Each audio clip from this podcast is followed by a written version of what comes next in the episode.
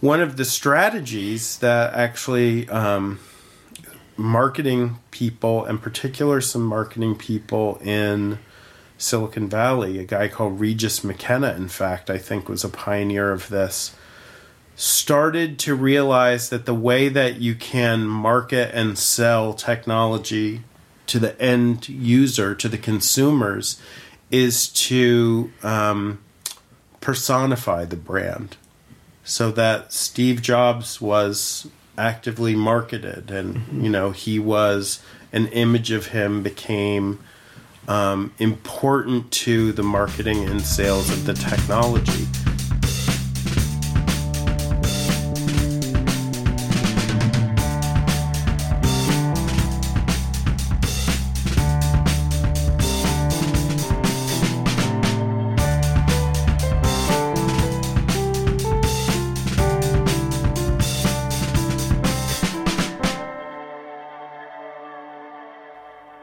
Hello, everyone. Welcome to 15 Minutes, a podcast about fame. I'm Jamie Berger. This is episode 25. Today is January 18th, 2017, which means that tomorrow sucks, but will not be the end of the world. Or at least that's what I keep telling myself. My guest today is David Brock. But just to clear this up right now, as much as I'd like to lure you who may have wandered in here by mistake, it is not David Brock, American political operative, author, and commentator who founded the liberal media watch group Media Matters with the good hair. Google him, he has really good hair. Not him. This is a different Dave Brock. And rather than go further in introducing this David Brock, we'll let Dave handle that, which he does quite well at the beginning of the conversation.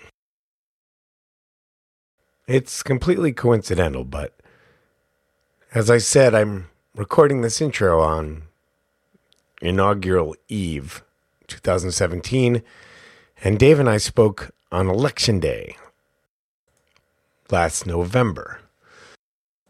So if you detect an all but forgotten tone of hope and calm, there it is. It'll be back someday. I'll tell you more about Dave and where to find his work on the other side. Thanks.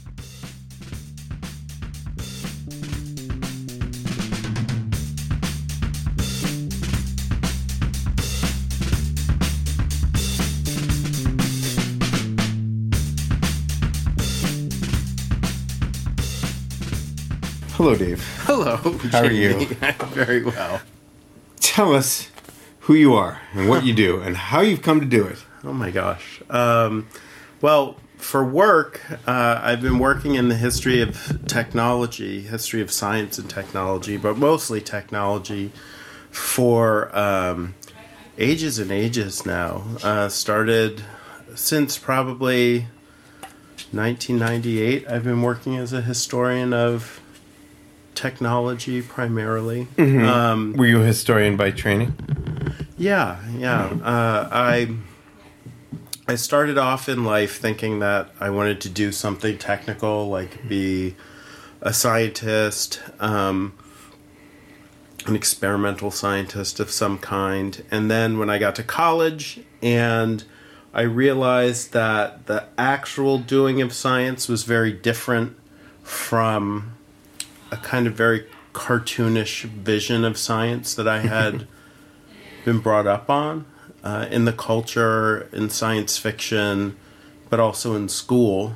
Um, then I became really interested in, you know, if science isn't this clear cut, straightforward process, um, but is this really human, messy, complicated thing, uh, how, you know, what is how is it still able to accomplish all these things? And um, so I've kind of been interested in exploring that question ever since. Mm-hmm. Um, and did that, um, you know, looked at that from various perspectives. So, as an undergraduate, I got into philosophy of science, thinking that was a way to get at those questions. And in the end, uh, didn't find that approach um, fully satisfying. So then I looked at, um, so then I went and studied the sociology of science, studying communities of like scientists and engineers from a sociological perspective and trying to use sociology to explain what they do. And at the end of that, um, the people I was studying with suggested to me that I was more of a historian than a sociologist, which was not a diss on their part. And, um, you know, then started doing history of science and technology and have kept with that. Which has led you to now. which has led me to now, where I am uh, in a finish, almost finished my first year in a new role, which is um, my title is the director for the Center for Software History at the Computer History Museum, which is in Mountain View, California, right in the thick of things there. Home of Google. Yeah, in fact, the museum is um, completely surrounded by Google. Their headquarters is just down the street that the museum is on, Shoreline Boulevard. And um, Google is really taking up all of the commercial real estate on that side of the highway. So it's pretty. Pretty amazing. I see those little Google marshmallow robot cars Really? constantly. Yeah, they train them in in that neighborhood, so it's an interesting it's an interesting place to be, mm-hmm. and a great location for a museum on computer history. Yeah. And we were talking recently about how it might be interesting to have you talk uh, on this because you have been doing profiles of people who are. I'm trying to think of what we should call this if it were a recurring segment. The most unfamous, famous people you, the most, the Yeah. people who've made the most famous things or made made things possible that are super important, but you've never heard of them. yeah, that is basically it. It's the the you know pantheon of the unfamous or something, mm-hmm. or the least deservingly obscure people or something. I, I don't like know. Um, but it is true, and there's um, for a lot of this work I've been doing in history of technology. Um, I've been doing a lot of oral history, which is very similar. It's just really in-depth life and career interviews Yeah. um, because most of the technology, most of the science and technology that's ever gone on has gone on very recently. Most of the scientists and engineers and technical people who have ever lived are living right now.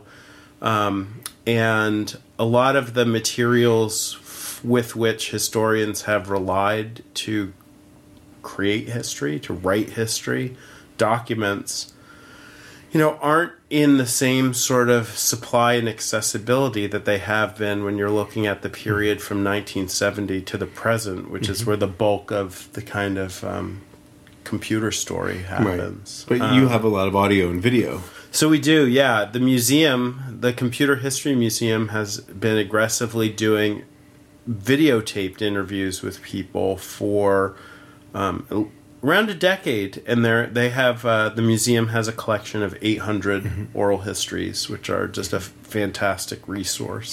So, is there someone you've thought about starting us off, telling us about? Well, I was just thinking about that. Um, you know, it's it's kind of like degrees of obscurity, but there is there is a um, there is someone I think uh, a person who really made absolutely fundament uh, fundamental contributions uh, to the way that we live now that absolutely nobody knows about. Um, and his name uh, was, he's now deceased, uh, he died in the 1990s. His name uh, was Jean Hoerni.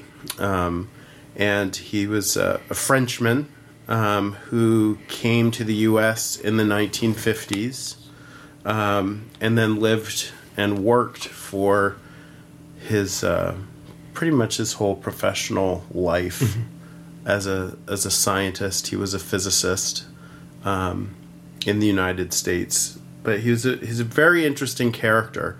He had um, two PhDs. One, I think, one from a university in Switzerland and one maybe from Cambridge in the UK. So a very bright guy, and um, he as a as a young man, uh, he was recruited to join the first laboratory devoted to silicon electronics in what became Silicon Valley, mm-hmm. a place known as Shockley Semiconductor Laboratories. So he was maybe 30 at this time, 1957. And what Jean Hoerni did between basically 1957 and 1960 uh, was to really come up with um, the way for making silicon electronics um, that we still use today. Um, it was a particular advance called the planar process, which was an advance in the technique for making silicon electronics in this in this sort of chemical printing process for making silicon electronics, um, including the microchip, which kind of came out of this planar process, um, but with some extreme variations and elaborations, it is still in essence the way that we make these microchips now whatever um, nearing 50 years on. Or no i guess it's nearing 60 years on and uh, the consequence of this planar process uh, really pioneered by Jean Hoerni because a lot of the the fundamental idea behind it was essentially a heretical idea at the time. It was against all of the accepted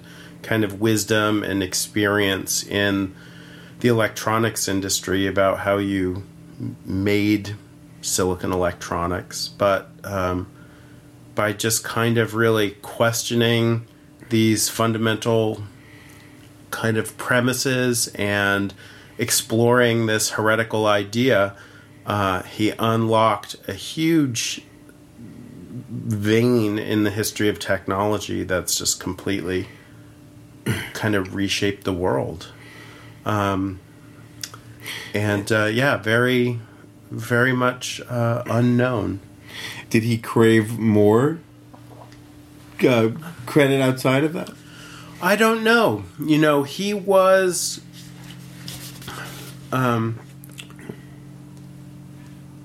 within um, I'm not sure. Mm-hmm. Okay. He may he may have wished. I mean the the kind of cycle of credit um, and credit for a discovery and an invention is Yeah. like a big thing in scientific and technical communities. Um, I don't know. I, I actually should know that, but I don't uh, about you know how many awards he got or that sort of thing. He was a bit of a curmudgeon, so that may have worked against him in terms of getting awards and things like that. However, he used his kind of dissatisfaction and his disgruntlement as a kind of creative energy to come up with a lot of his um, best work. It's interesting people's creative technique. Jean Hoerni would really, um, in talking to people who worked with him for a long time in some of his most creative periods, it was when he would get really pissed off. He would go away and he kind of used that emotional energy um, in his creative process, whatever it was. So, um, yeah, maybe he wouldn't have been as productive as if he had been more successful. Can you think of any tales of people who who didn't get their due or their credit, or their or or or you know or uh, material success from inventions or or or tweaks of things that changed the way we function every day? That's a good question. You know, I think that there's actually there's actually a whole world of that. Um, there's actually a, a huge, huge world of people who haven't um, had the credit they deserve for the part that they've played in the story of uh, whatever technology they were associated with. Because I think that um, you can think of something like, um, we'll take a recent example that I was reading about the microprocessor.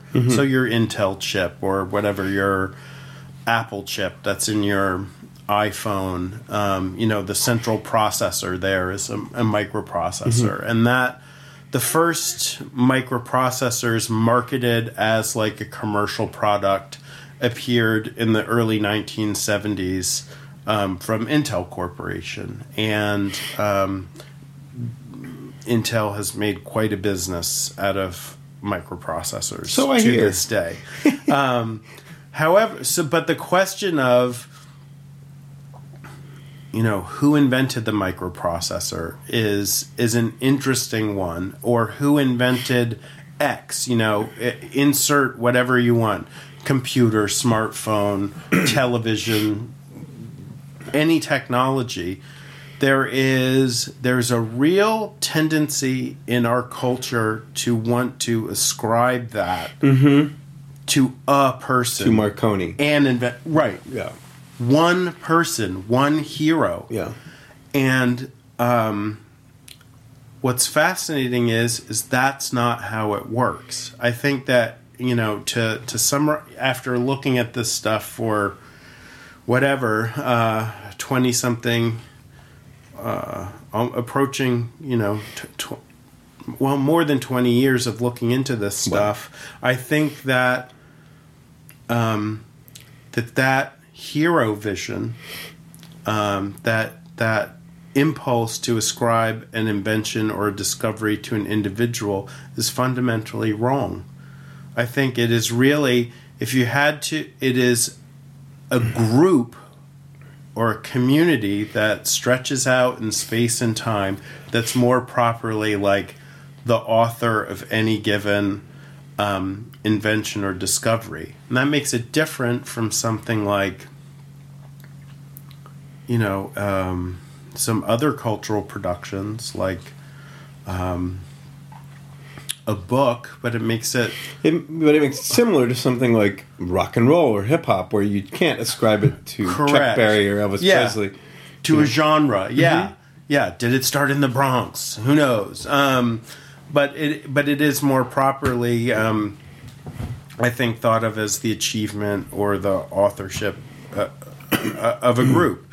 And so I think with anything you pick out in the history of science and technology, um, there is a process in our culture where the credit really goes to uh, you know one name or a set of very few names and it leaves out um, all of the other people who were members of the relevant community um, for that. So in technology you often have a case in which you'll have a whole set of people doing a whole set of activities that bear some family resemblance to one another. They're not exactly the same but they're clearly trying they're working in the same sort of area and they're trying out a similar sort of a thing.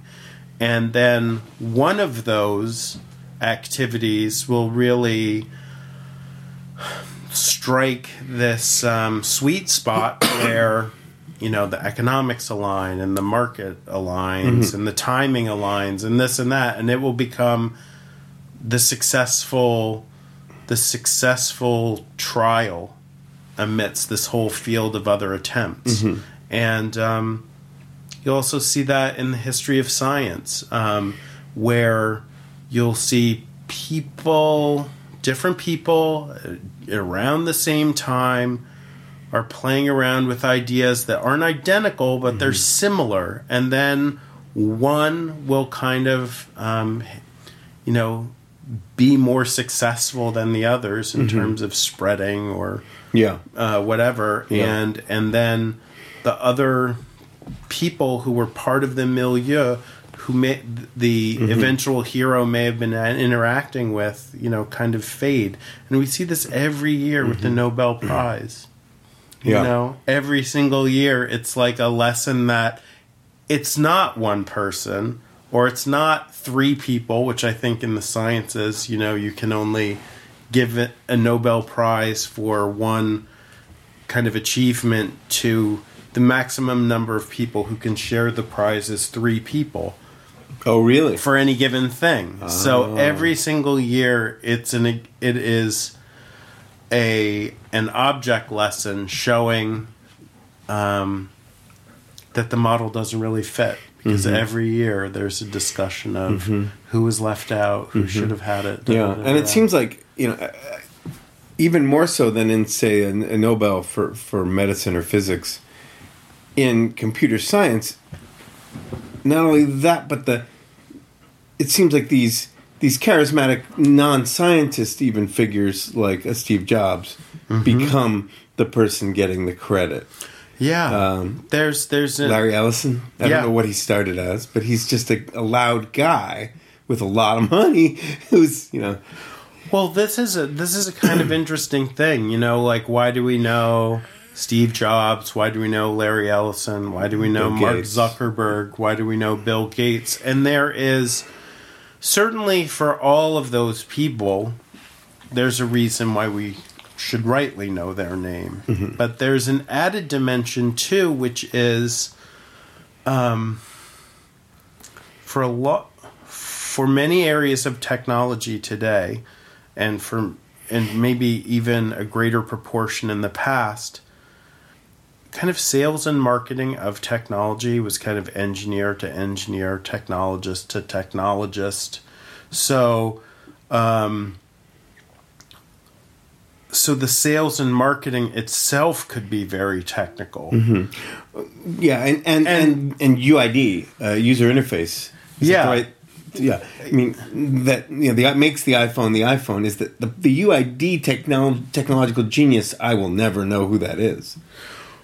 Right. You know, Who right. shows it to Steve, and Steve says, "Nah, yeah, m- make more of that. right. Yeah. Well, well, the thing Make the touchscreen work better."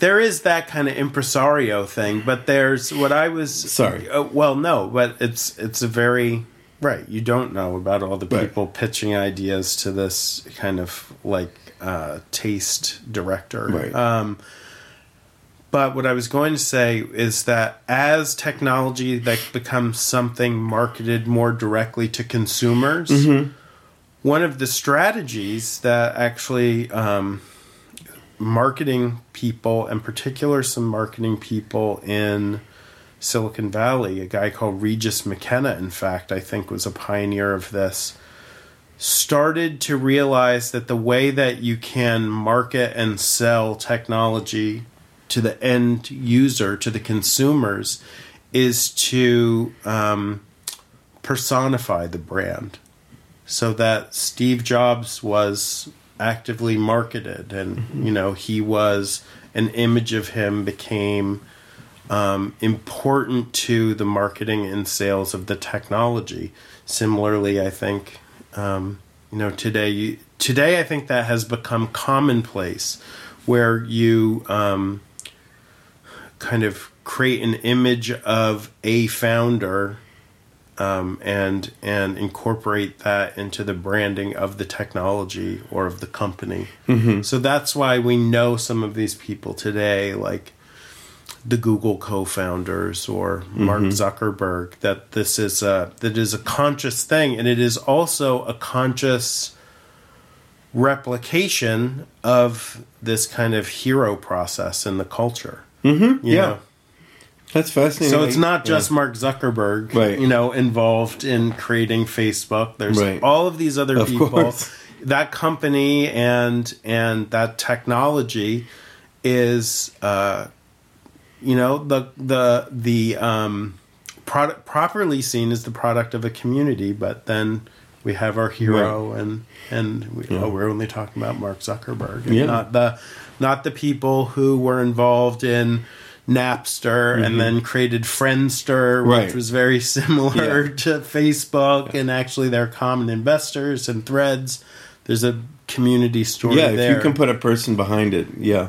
yeah, I mean, I don't think any of us believe George Foreman made a grill. but there it is. yeah, you don't sell the grills. yeah. Where We- would paninis be without that hero Mm-hmm. culture? But it's much more subtle in that I don't think anyone thinks they're buying an Apple because they like Steve Jobs. they think they like Some Steve Jobs did. because they because of his computers, but it, it's kind of a, it goes both directions. Yeah, yeah, very much Like, so. he's this cool guy. I'm going to own that thing that he made.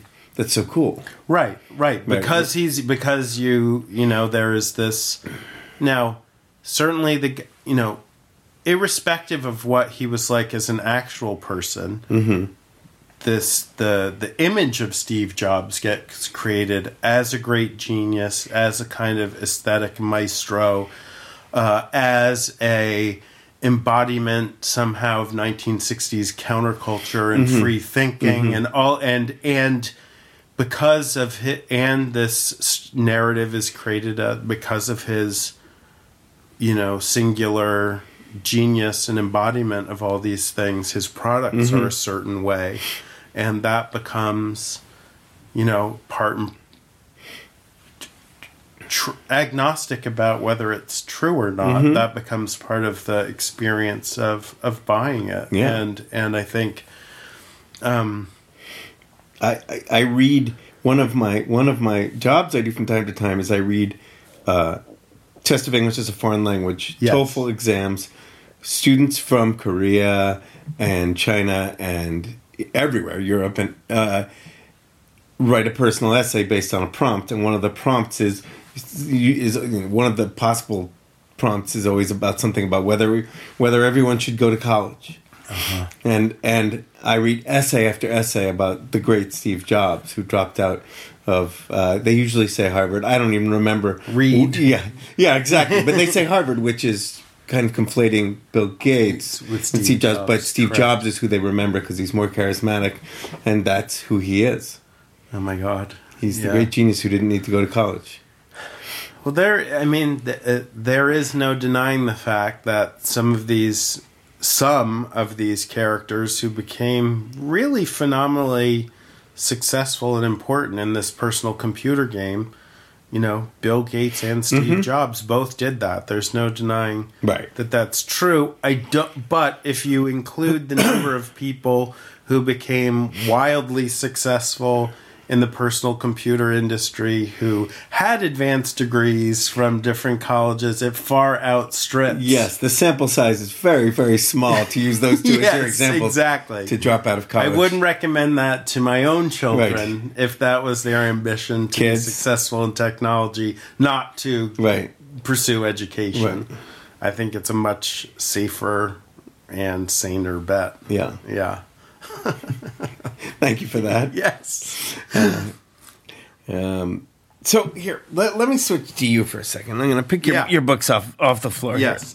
Now I've known you for a, almost a decade, Um, and I never really knew what you did with yourself. Uh-huh. I knew you were this nice guy who had dance parties sometimes, and you've been this historian, Yeah. And you write these books, and Yes. the makers of the microchip seems to be a, a book that's very much you know, uh, for people. Well, no, it it, it, it is a kind of has a coffee table quality to it a little It bit. does. Yeah. It's an unusual book. The question is what. You don't seem very attached to people knowing what you do unless they ask. Mm-hmm. You know, uh, and and you know, publishing books. Uh, how is who do you want to be reading Moore's Law? Well, that book was real. I mean, that was published by Basic Books, and the and the the hope there was to make it as as broadly accessible as possible. Tell us quickly a, a, brief synopsis. It's a before you go. biography of Gordon Moore, and Gordon Moore was, along with Jean Hoerni, who we talked about earlier, was one of these people recruited by Shockley Semiconductor into, uh, recruited by William Shockley into the Shockley Semiconductor Laboratory, one of the group of eight dissidents who quit and created Fairchild. And uh, Gordon Moore was the director, became the director of R and D at Fairchild until 1968, when he and one of his fellow co-founders of Fairchild they quit and they co-founded Intel. And um, Gordon was really Gordon Moore was really the the kind of technological strategist um, for most of the history of Intel and was its longest serving CEO and made arguably some of the most important uh, decisions in the company's history. Okay. Now, that said, what is your, you know, in terms of your own ego and your own attention in putting the years in? How many years? Oh God, 500 page book. Yeah, many years. Um, so pr- probably Ma- three ma- years actively writing it, and you know, ten years or more in in learning the subject area. And what what, gives you satisfaction and what frustrates? Hmm. We live in a world where everybody seems to be expected to have a public persona or to be doing something for other people to see that is different from other times in history. A shoemaker in the past, now a shoemaker will, you know, if the ultimate goal of being a shoemaker would be if you had a shoemaker with a great YouTube channel, you know. Um, Yeah. so, in publishing this, in finishing and publishing it, what, what would, what do Well, you your hope do? is that somebody reads it. yes, but who? Who's your Who's your dream reader? Well, you know that that's a that's a very interesting question, and thankfully I didn't think about it very much when I was doing it. Doing the book, yeah. um, and and and still when I'm doing things now in history, I mean, if you're interested in getting a mass audience, then you're not writing history of technology, you know, because you're right away starting in a kind of a niche subgenre of nonfiction that doesn't really have a place at Borders Right. where does that book go? Mm-hmm. They're going to be like, ah, do we put it in the science section under general science, or are we going to put it in biography? Mm-hmm. And to the extent that they would order it, but yeah, so you're not thinking it, you know, let it necessarily, but Or are you thinking about just wanting to finish it for its own sake? well, that was part of it. Yeah. I mean, you, know. collaborated with two with with uh, Two other people. Arnold Thackray and Rachel Jones. Yeah. So I mean, was it was it the idea of having this exist? It was important, I felt, to to you know to encapsulate a take on the story and have it available for people, um, available for people interested in the history of science, interested in the his well mm-hmm. history of technology, interested in the history of Silicon mm-hmm. Valley, interested in the history of California, interested in the history of electronics, those computing, those sorts of areas. And in a long term sense, a book like this will be used in the Stanford Library for many many years. I have been gratified in that the people who were there, who were part of this community that was actually responsible for Intel and the silicon technology, when I've talked to people who were there, um, like a guy who was um, one of the chief technology people at Intel for 30 years, you know, went like he read it and he told me, you know, you really got it. You really got Gordon Moore's role and and you got you, you know, you got it. Yeah. Then I was like, all right, you That's know, great. then I felt like okay, this is then a, a kind of a if the people who lived it recognize themselves in it and say um,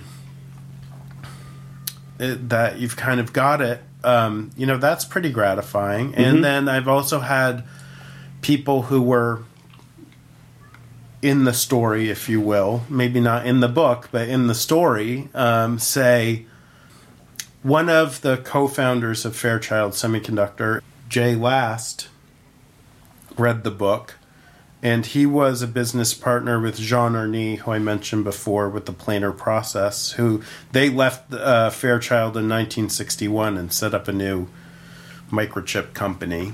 And uh, in the book, um, we Moore's law. We talk about Gordon Moore's reaction to that and how he really felt it was one of the uh, his great failures in in the company to let Jean Hoerni and Jay Last go and their departure and and how much it uh, bothered him, etc. And uh, when Jay read the book, he hadn't quite known that before.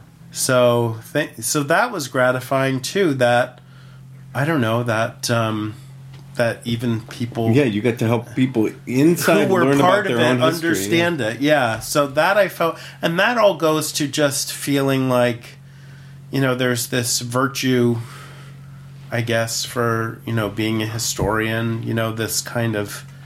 While it's hard to say what it is to get the story right, you kind of want to. You know, Mm-hmm. you want to feel like you were true to the past Mm-hmm. and true to the people who lived that past and and so to get that feedback was was pretty cool It sounds to me like for you that's more important than critic feedback, um outside feedback from just uh, you know. uh, to be honest with you that that kind of the feedback from critics and stuff was just for me it was purely um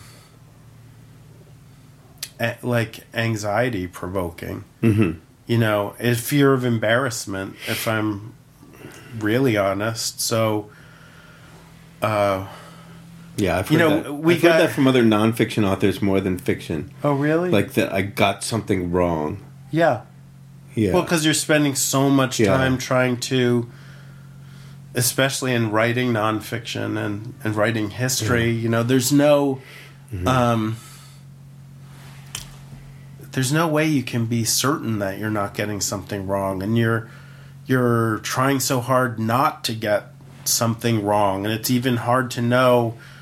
You know, while you're doing it, if something would be counted as wrong, and then and so so Mm-hmm. And- that peer evaluation becomes important, and so I remember, you know, I was I was pretty stressed um, to see when the review for the book came out in this journal called Technology and Culture, mm-hmm. which is the main academic journal for historians of technology. Mm-hmm. It got a it, got a you know okay, you know like Right. pass muster sort of review, not like pull your hair out awesome review, but mm-hmm. you know like solid contribution would be the con- condensed version. I felt such a sense of relief uh, from that, and it did get reviewed quite close to when it came out in the um, in the Wall Street Journal, which was probably the biggest circulation review that I got. And there, I was just gratified that, um, you know, the review seemed very fair and generally positive, and that was that's what all you, you know, I don't really care about Yeah. the well. I'm sure the Wall Street Journal has many, many good journalists who Yeah. work for it, but um, you know, there it was just because it was such a, a high circulation Yeah. venue that I was concerned Yeah. to see what they would say. right, but yeah, almost not as much. So we're certainly not as thrilled as having people in who were in in in the story be like, yes, this is that our, this is our out, story. That has turned out to be the most gratifying Mm-hmm. part. I think my next venture, my next book project, I think I would like to do ask. by myself. Do you have an idea? um, I- Maybe you don't want to share it. yet. Well, no, I do. I have. I think that. Um, well, I think something ab- about the um, the spreadsheet, the history of the spreadsheet, and this early personal computer software industry. So you you give papers at conferences? Yeah. Once a year, I go and I I score uh, AP English exams. Yes. three thousand teachers in airplane hangar sized rooms, and I've been working on doing. I want to do a piece with. There, there are people who have various degrees of fame a week, a year. The people who are the leaders and the head leader, and each of three rooms has a leader, and the whole thing has this director who is literally some academic in in in uh, uh, a lit comp department somewhere Yeah. who publishes you know is, is kind of a big deal in, in this world. But once a year it's like people would say you touched him. Like friend i'd sat at a table with someone who's friends with the guy. Yeah. and he's a celebrity. He's a star. Uh, and so i've kind of been collecting stories of people who are just the star of our little table and star of the room. Yes. and and the, the bathrobe guy because you s- struggle up every morning to do this. You Oh, do it yeah, seven yeah. days a week, nine to five. You read the answer to one essay question for eight hours a day. Yeah. and and so we look for little little people to entertain us, um, and I guess we look for celebrities. So that that that kind of t- makes me think of going to conferences and giving a paper where, for once, you're the center of, of more you know of of, of you know of attention of people who know what you do. and that I think is not to me like when that is really working at its best. It is v- far removed from like this journey to the center of attention, but it's rather this like interchange where you're sharing something, mm-hmm. you're bringing something new, you're or an idea that you've had or something that you think you've found out about the past or about how something works, and you share it, and people Hear all these people in person for once. Right. The people, yeah, you know, every, you know, and this is a community, so you get together, you know, every year, mm-hmm. hopefully, but it's, it's more a process of sharing. And, and, and when I think that the criticism is the best at these conferences where people are delivering papers is where, you know, then uh, as an audience member, you know, you're offering something back to that person. Well, have you seen this thing? Or I found this thing over here that might be relevant. Or I hear you're connecting to a theme that somebody over here is doing. So it's it's more like um, I th- I think when it's at its best, it's not at all like a performance. And right. when it's worst, its very worst is when it is like a performance. When the speaker is up there and you can tell it's like their ego is so present in it and or when people give comments or uh, you know they do a little performance art piece about themselves in the form of a question and it just is you know what i mean I You know, do. i mean that that is so Yeah. unbearable to me that's it's at its worst Yeah. um but at its best it seems very Two way. egoless and and two way but um but it is funny you know I, I was at the last meeting of this history of technology group called the society for the history of technology that i was at um this very well known and and highly respected um french public intellectual uh, named Bruno Latour, who's written a lot in the field of science and technology studies and history of technology. He was the keynote speaker, opening speaker at this conference, and for many people, certainly for me, it was my first time to actually see Bruno Bruno Latour talk, and so that was kind of cool to like mm-hmm. get to see him. But there was definitely some of my colleagues who are like grown people like full professors at good places you know were like oh my god we we were in the elevator with Yeah. bruno latour and he couldn't figure out like the key card thing to make the elevator go so we helped bruno latour figure out the key card thing in the hotel elevator and get to his his hotel floor so that was definitely like you know the star of the meeting Yeah. you know um which is funny just such unlikely people Yeah. to be Yeah. That's what's funny about that week when I go and score that there are these people who there's some people who just really enjoy that week and there there are some people who are like I, I'm an administrator just don't don't treat me like this. I don't know how to handle this. Yeah. Uh, but it generally no horrible egos about Yeah. it that I've seen yeah. Um or else they would have gone into some other business. Yes i think so well thanks. I, I I I look forward to listening to to some of these yeah. people and to well i will try and think of um some some people least deserving of their Yeah. obscurity from like the history of technology. Maybe that's what we'll do for history of of computing and um and we can do little minis after this. Yeah, little I'll- 15 I'll- minute bi- biographies of people least deserving of their obscurity. We'll think of a pithy Yeah. title Yeah. between the two of us Yeah. for this segment. Great. Thanks. Thanks, Dave.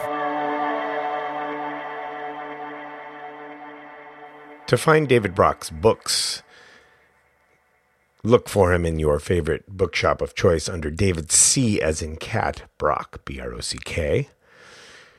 To learn more about the Center for Software History and the Computer History Museum, and to watch some of these uh, oral histories, go to computerhistory.org and you will find your way in from there. Next week, I'll be talking to an author with a very different outlook on fame, Neal Pollack, author of Alternadad and the Neal Pollack Anthology of American Literature. And we'll tell you more about that next week. As ever, please, if you have an iTunes account, get on there and rate us and review us and and subscribe. Even if you don't use iTunes to listen to your podcasts, it means a lot in ways that you don't want me to bother explaining right now. You can find all of our episodes there or at 15minutesjamieberger.com. That's one five minutes jamieberger.com. Thanks as ever to Ed for making us sound pretty, and thanks to you for listening. This is 15 Minutes. I'm Jamie Berger.